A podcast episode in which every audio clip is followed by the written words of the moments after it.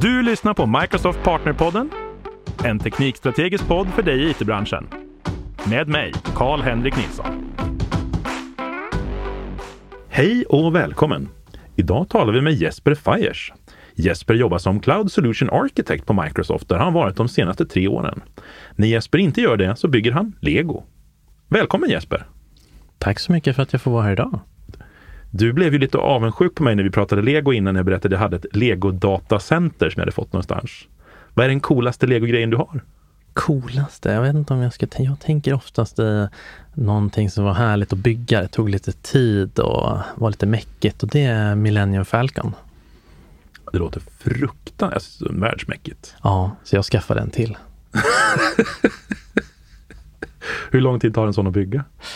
Ja, man, första gången så försöker man göra lite för snabbt och nästa gång vill man ju njuta av den då. Men ja, eh, man tar i några sänder, några timmar i taget. Liksom. Men det är utspritt över två, tre dagar. Jag tycker det är fantastiskt att du har redundanta Millennium Falcons i Lego med tanke på att dagens ämne är just att vi ska prata high availability och redundans och såna här grejer. Precis, och så det gäller ju alltid att ha lite extra bitar med sig då. Fast får man inte det från Lego nu? Jag ska inte uttrycka mig exakt. Det kan variera från kit till kit. Ibland saknas det något, men oftast är de ju kompletta och det blir ju alltid några bitar över från varje steg. Men de ska akta sig för att försöka montera isär något efteråt. Det kan bara sluta på ett sätt. Ja.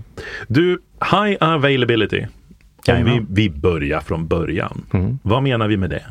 Ja, det är att med avsikt när man konstruerar sin applikation eller tjänst och tänka hur tillgänglig vill jag att den här ska vara och vad menar vi då med tillgänglig? Jo, men... Publik IP-adress? Ja, det kan det ju vara till exempel. Det kan vara en publik IP-adress då tänker du en då. Jag säger, jaha, bara en. Problemet med all sån här struktur när vi ska prata om det, mm. det är mm. att man kan bygga det på så många olika sätt. Jajamän. Så vi börjar på, på den äldsta modellen då. Vi säger att vi har ett gäng VMar som har ett antal applikationer. Så där. Vad är de grundläggande beståndsdelarna i ett high availability setup för en VM-baserad arkitektur? Ja, om vi tänker på det då, en, en virtuell maskin. Det är ju att eh, den i sig själv i ett sånt här läge representerar ju egentligen en single point of failure. Den i sig själv kan ju gå ner. Mm. Och den har ju beroenden till sitt nätverkskort, sin data som ligger på diskar och så vidare. Och om vi tänker att vi ska ha en, en redundans här då, utöver att såklart kanske välja diskoptioner som vi tycker känns härliga och så vidare. Då måste man ju också tänka att nej men, den applikationen som i sin tur, logiken som ska snurra på den här virtuella maskinen, behöver ju också kunna existera ihop med något annat. Så vi behöver ju ha flera virtuella maskiner. Och vi behöver ju med avsikt då helst också välja vart placerar vi de här virtuella maskinerna. Så att de inte till exempel, även i den här virtuella världen där vi lever, och hamnar i samma rack till exempel och går på samma strömkabel och sådär. För man kan ju tänka sig att mycket av det här i molnet förenklas och det är sant, men det finns fortfarande val man behöver göra det är ju faktiskt så att det går inte att åka till ett eh, Microsoft datacenter och flytta på sina servrar. Så hur säkerställer man att de inte hamnar i samma rack? Exakt, och det här, här finns det ju, då, mm, beroende på när i tiden man tittade på det här och när man konstruerade sin applikation eller om man står och ska bygga något idag, så finns det lite olika tekniska koncept när man har tittat på Azure som plattform. Tidigare fanns det något som hette availability set, så det finns ju fortfarande. Men i dagsläget när vi pratar om just det här och att eh, placera maskiner och på ett sådant sätt att man uppnår en högre tillgänglighet. Då pratar vi gärna om availability zones. Vad är skillnaden mellan ett availability set och en availability zone?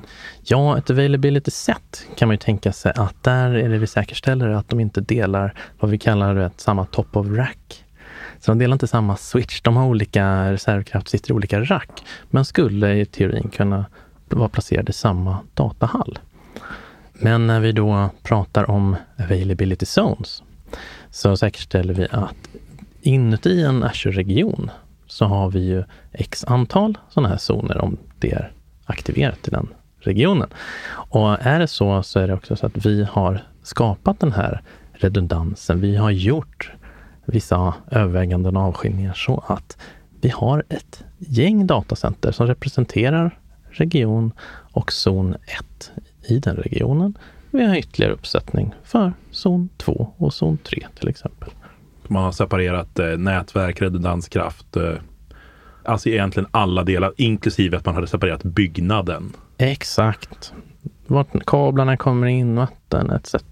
Jajamän. Och då man då kommer från ett perspektiv där man kanske tänkte, hur gjorde vi det här tidigare? Och inte från Microsofts perspektiv nödvändigtvis, men när man byggde sina egna datacenter, då skulle vi referera till det mer som, eh, säg Metro, där man faktiskt har inom ett, ett sånt typ av avstånd. Behöver man ett längre avstånd, då tittar vi helt enkelt på flera regioner. Och då blir det också mindre automatiserat. Då kan jag inte bara använda availability zone, då måste jag börja tänka själv. Ja, och det ställs ju helt plötsligt krav på mycket mer... Det är mycket viktigare att tänka på latensen hur känsliga de olika operationerna i din applikation är. Och ofta så hamnar man i en situation där man diskuterar, okej, okay, håller vi data tillgängligt och konsistent över världen? Även om vi tar in trafik på många ställen. För det där är jätteintressant att du säger. För jag tycker det där är lite frustrerande när jag håller på med databaser. Mm. Som till exempel Azure SQL Database. Mm. Som jag tycker är en fantastisk produkt. Jag använder den till jättemycket saker. Mm. Men det är inte helt sådär, okej okay, men nu har jag en i Western Europe och en i Northern Europe till exempel, säger vi. Två VM, har de skrivit en databas och nu ska jag börja synkronisera de här. Det är inte helt uppenbart. Liksom. Hur bygger jag high availability på bästa sätt med, som du säger, då, lägsta latens och, och alla de här sakerna? Precis, och det är också överväganden mellan en sån synkronisering. Ska den vara synkron eller asynkron? För det ena säkerställer ju att datan är samma. Och det andra handlar ju om, okej, okay, ska det gå fort? Med en viss risk då för att vid ett haveri har vi någon typ av dataförlust. Och de här frågorna då är ju sånt som man behöver tänka på och det gör ju att ursprunget många gånger till de här tankarna är ju helt enkelt tillgänglighetskraven. Så att SLA-reform. Vad, vad är vi tänker oss när vi konstruerar den här applikationen? Ihop med då, hur snabbt ska den komma tillbaka vid en incident och hur mycket eventuellt data får vi förlora? Mm. Att säga, tänka kring de här tre ämnena. De tre, så då var det hur mycket data vi kan förlora, mm. hur snabbt ska vi komma tillbaka och vad har vi för tillgänglighetskrav? Alltså hur många Vilket SLA behöver vi? Liksom? Vilka minu hur många minuter, timmar, dagar kan vi klara oss utan den här från affärsperspektivet? Då? För att givetvis om man bara ställer sig frågan vad ska du för tillgänglighet? Ja, ja då, då är det ju liksom four nines all the time. Nej, men 100 procent. Jag sitter i dialoger där man 100 procent, det är ju det vi ska. Och så samma pris, så kan man ju skatta lite. Ja, ja 100 procent. Precis, ja. för, för, det där är lite intressant, för jag undrar om hur alla beräknar SLA. För jag har också hört ganska många människor säga, ja men vi har 100% i SLA, den går aldrig ner. Mm. Och jag undrar hur man får till det. Ja, det får man ju inte. Nej. Eh, om vi börjar där då. Vi börjar med det, så här, det enkla svaret, det får man ju inte till. Men många gånger kan ju eh, sättet man kom fram till det vara att jo, men vi har tittat över de senaste 12 månaderna och enligt vår statistik så har det inte gått ner. Så därför har vi valt att ta affärsrisken och säga att vi har 100% tillgängligt. Det är en, eh, så att säga, en separat dialog om hur man väljer att se på de här sakerna. Men om vi kringgår den då. Så eh, ja, 100 är ju inte det man ska sikta på, för då kommer man att misslyckas. Utan det handlar om att eh, de här valen man gör kommer ju påverka komplexiteten på sin mm. lösning. Desto mer aggressiva krav man har, desto mer nior här som du pratade om. Då, liksom. Mm. Är det two nines, three nines, four nines, five nines? Vad är det vi pratar om? Det resulterar i olika antal minuter, och timmar och dagar per år, månad, vecka mm. som det kan vara nere eller otillgänglig. Och eh, då ska man ju vara medveten om att tjänsterna i molnet har olika SLA-krav gentemot dig som konsument när du bygger dina grejer. Och du måste ju ta hänsyn till det när du konstruerar och väljer att använda de här till just din app, till just ditt case. Precis. Ja, men för jag tycker ofta jag har haft dialoger när jag säger att ja, den här har ja, 99,99. Ja, men det är för lite. Okej, okay. men hur många minuter skulle din lösning kunna vara nere per månad eller per år? Och så säger de en siffra och så räknar man bakåt. Men då är det ju med råge inom 99,99. Mm.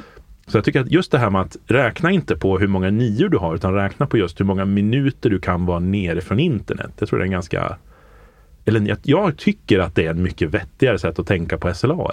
Ja, man behöver ju oavsett börja ifrån det här perspektivet vad kravet är. Det är ju nyckeln här. Eftersom att konsekvenserna av att, låt oss säga, gå från tre nior till fyra nior eller från fyra nior till fem nior tillför en hel del implikationer för hur du måste bygga och kostnadsaspekterna kring det här, inte bara då hur Mm. du bygger och hur du behöver hantera det här från ett komplexitetsperspektiv. Och det här är inte för att skrämmas eller på något sätt, utan allt det här är möjligt, inget är omöjligt. Det är ju roligt, men gör det med, av rätt anledning, med rätt Mm. syfte. Jag tycker det är ganska intressant och det är en sån här grej som jag har rekommenderat. Man kan ju välja en availability zone. Jajamän. Vad är poängen med det? Ja, men låt oss säga att vi kanske inte anser oss ha något eh, SLA eller att vårt SLA inte eh, har så många nior i sig att vi avser använda flera. Utan vi nöjer oss med att göra ett icke-val. Då är det ju väldigt praktiskt, även om vi säger att vi tar ett icke-val, att när du deployar dina tjänster ändå välja en zon. För att om du placerar dem i samma zon så kan du dra fördel av latensen är konsekvent eller mer konsekvent än när du deployar över flera zoner. Ja, precis. Om jag inte gör ett aktivt val så riskerar jag att hamna i olika datacenter inom samma region. Korrekt, där Microsoft helt enkelt lottar ut. Smart. Så då är det ju faktiskt väldigt vettigt att göra ett val även om man så att säga, ska ha en, en availability zone. Helt rätt, jajamän. Precis, för jag tänker så här. Om vi pratar availability zones, Mm. för att fortsätta tjata om VMar någon anledning. Ja, det är härligt, eller hur? Ja. Det är nästan så att man känner att man inte lever i metavärlden, utan det är på riktigt. Ja, men, ja. men om jag tänker så här, availability zones. För mig, jag har ju svårt att se liksom, ja, men det är separata byggnader, separata in. Okej, då börjar vi prata så här liksom, det ska hända någonting i princip ja, men, i landet så att vi behöver vi hade en annan gäst där som pratade, hade så fin term för det, evakuera data egentligen. Alltså att vi måste, Mm. vi måste byta region. Det är absolut, man kan prata om det också från tillgänglighet, men många gånger där någonstans skiftar ju dialogen lite mer kring katastrofer, alltså hantera Mm. ett liksom, ex- extremt tillstånd på så sätt att evakuera data då liksom. Att det är ett scenario. Vad har vi för, då helt plötsligt går vi kanske från eh, tillgänglighet till mera disaster recovery. Ja. Mm. Och hur hanterar vi det? Det är ju ofta, det hänger ihop med den första givetvis. Men eh, det har ju lite andra aspekter där man faktiskt förutsätter, okej, det här, det, går det så här långt, då kanske vi tar ner tid, men kan vi ens klara av det här? Alltså, har vi till exempel informationen placerad någon annanstans? Kan vi är vi ens redo för det här? Och en vanlig dialog där någonstans utöver många praktiska implikationer, det är ju då till exempel att man tänker på en annan region i Azure. Då, att okej, men eh, i första hand så tänker vi annars att okej, men inom en region, om det Eh, matchar eh, kunders krav, vilket i många fall gör, då ska man använda availability zonesen där, både för att konstruera högtillgänglighet, men också för disaster recovery. Förutsatt att det är den här, att den regionen, den platsen, att det ifrån ditt perspektiv då kring katastrofer vi behöver klara av uppfylls. Stämmer inte det, utan nej men de här platserna där det här ligger, det kanske är helt drabbas av något som vi inte kan påverka. Då avser vi att vi vill fortsätta vår verksamhet någon annanstans och vi är beredda att liksom, ta den kostnaden och komplexiteten det innebär. Ja, men då behöver man ju säkerställa och ta steg för att det här ska finnas tillgängligt någon annanstans. Replikera data. Då kan man ju tänka sig, ja men okej, men det är ju backup då. Ja, det blir ju egentligen multipla pipelines. Ja. Vi ska ha infrastructure as code, multipla pipelines. mm, visst, visst. Och vart körs de här pipelinesen då? Ligger de på samma regioner, men då kanske de behöver vara någon annanstans. Ja, du förstår, man kan ju dra i de där trådarna, men i slutändan så är det viktiga budskapet, du förstår det, att ja, men då måste man ju ta höjd för det här och planera för det här.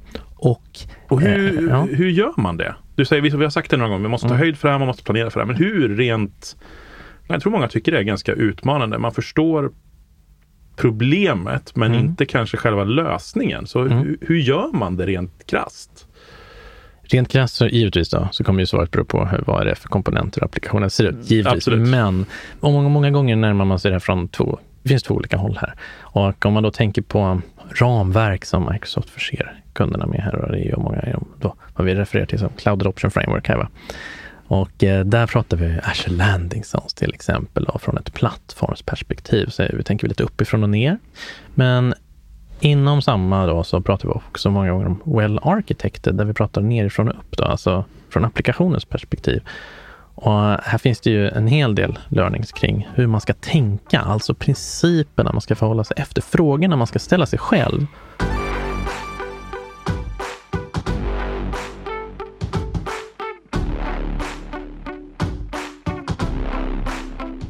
Men om vi tänker oss ett scenario, låt oss säga att vi har eh, vi ska undvika microservice-baserad arkitektur, men låt oss säga att vi har i alla fall en distribuerad monolit eller en, en servicebaserad arkitektur, kanske mm. fyra, fem maskiner ja. som kan skala.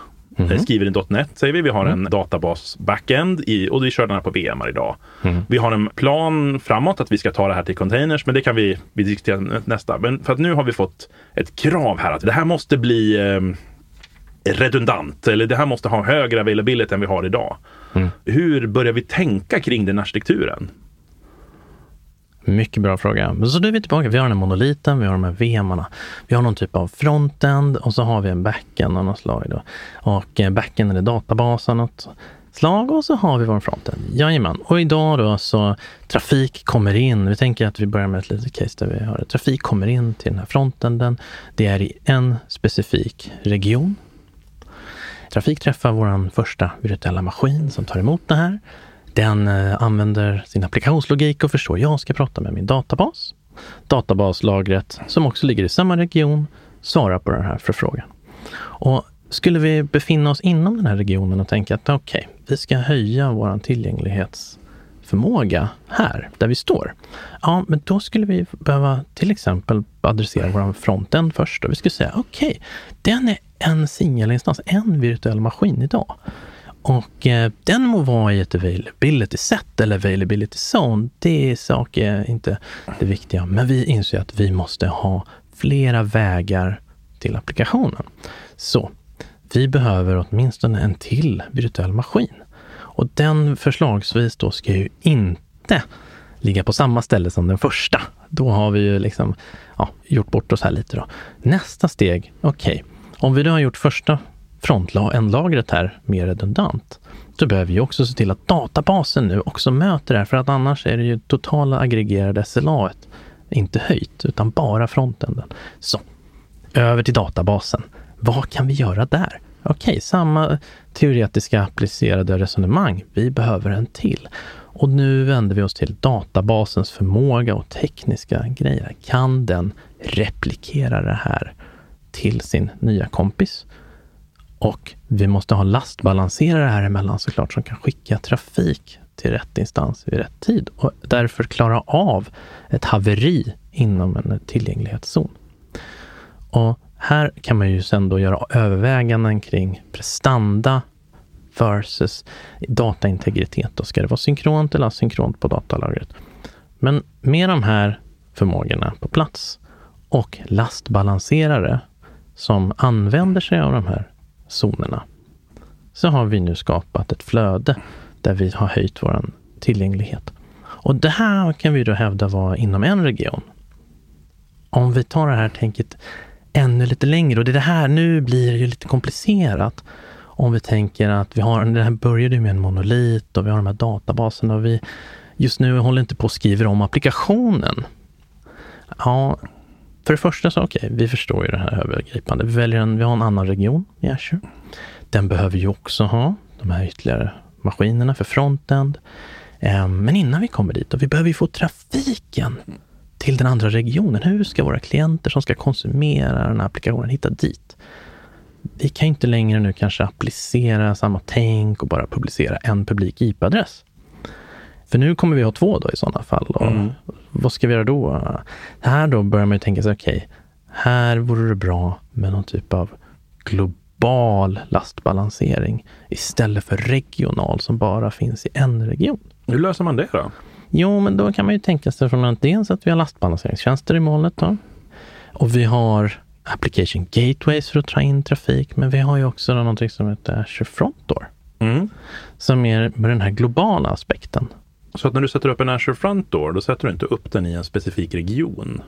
Exakt. Om du skulle titta på den, vad den säger region, då skulle det stå Global med stort G istället. Mm, för jag tror att det är många som tänker att när man sätter upp en Azure Front Door mm. så hamnar man i den regionen där man håller på att sätta upp sina andra saker. Ja, men precis. Typ, jag ska ju lägga, vart ska jag lägga min Front Door? Jo, men i en resursgrupp. Ja. Och resursgruppen, Den står ju någonstans, eller hur? Precis. Ja. Och, men jag tror det där kan vara ganska förvirrande ibland. För att, men vad händer om Western Europe går ner? Där ligger ju min frontdoor och så- liksom hela... Exakt. Ja, men så det är ju jättevanligt liksom, missförstånd. Men, men en global resurs, den är global på riktigt. I det här fallet är det precis det här som är tanken då. Att eh, har vi en sån global resurs som skulle kunna vara 20 här för att ta in trafiken, så är det en endpoint som våra konsumenter av den här applikationen behöver interagera med. Och resten av konfigurationen, vilka patterns vi väljer för att lastbalansera eller om det här är för att dirigera trafik till Blue Green, alltså av och på, produktutveckling, det kan ni välja helt själv.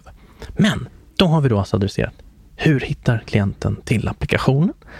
Vad gör frontend-lagret i applikationen? Det behöver vara ytterligare VMar i den här Precis, man behöver du, duplicera varje steg i sin applikation så att man Yes. inte har någon single point of failure. Exakt. Bra summerat. Men utmaningen här består ju oftast i det här avståndet som uppstår när man ska ha den här typen av resilience och katastroftänk över stora avstånd. You can't fight physics, eller hur? Nej, nej, men precis. Ljusets hastighet har ju alltid varit Ja. en, ett, ett problem för oss som håller på med IT. Ja, det är ju, det, det är ju alltid ett problem. Men då är det ju det här vi behöver adressera. Det är det här som är den här svåra nöten att knäcka. Där man behöver göra sina avväganden då. Och därför är det så viktigt, då, där vi, hade den, vi nämnde det här innan med SLA, RTO, RPO och de här grejerna. För att hur mycket vi än vill så kan vi inte påverka ljusets hastighet. Och om det är så att under normala omständigheter så tar vi in alla anrop i en av de här regionerna. Må så vara.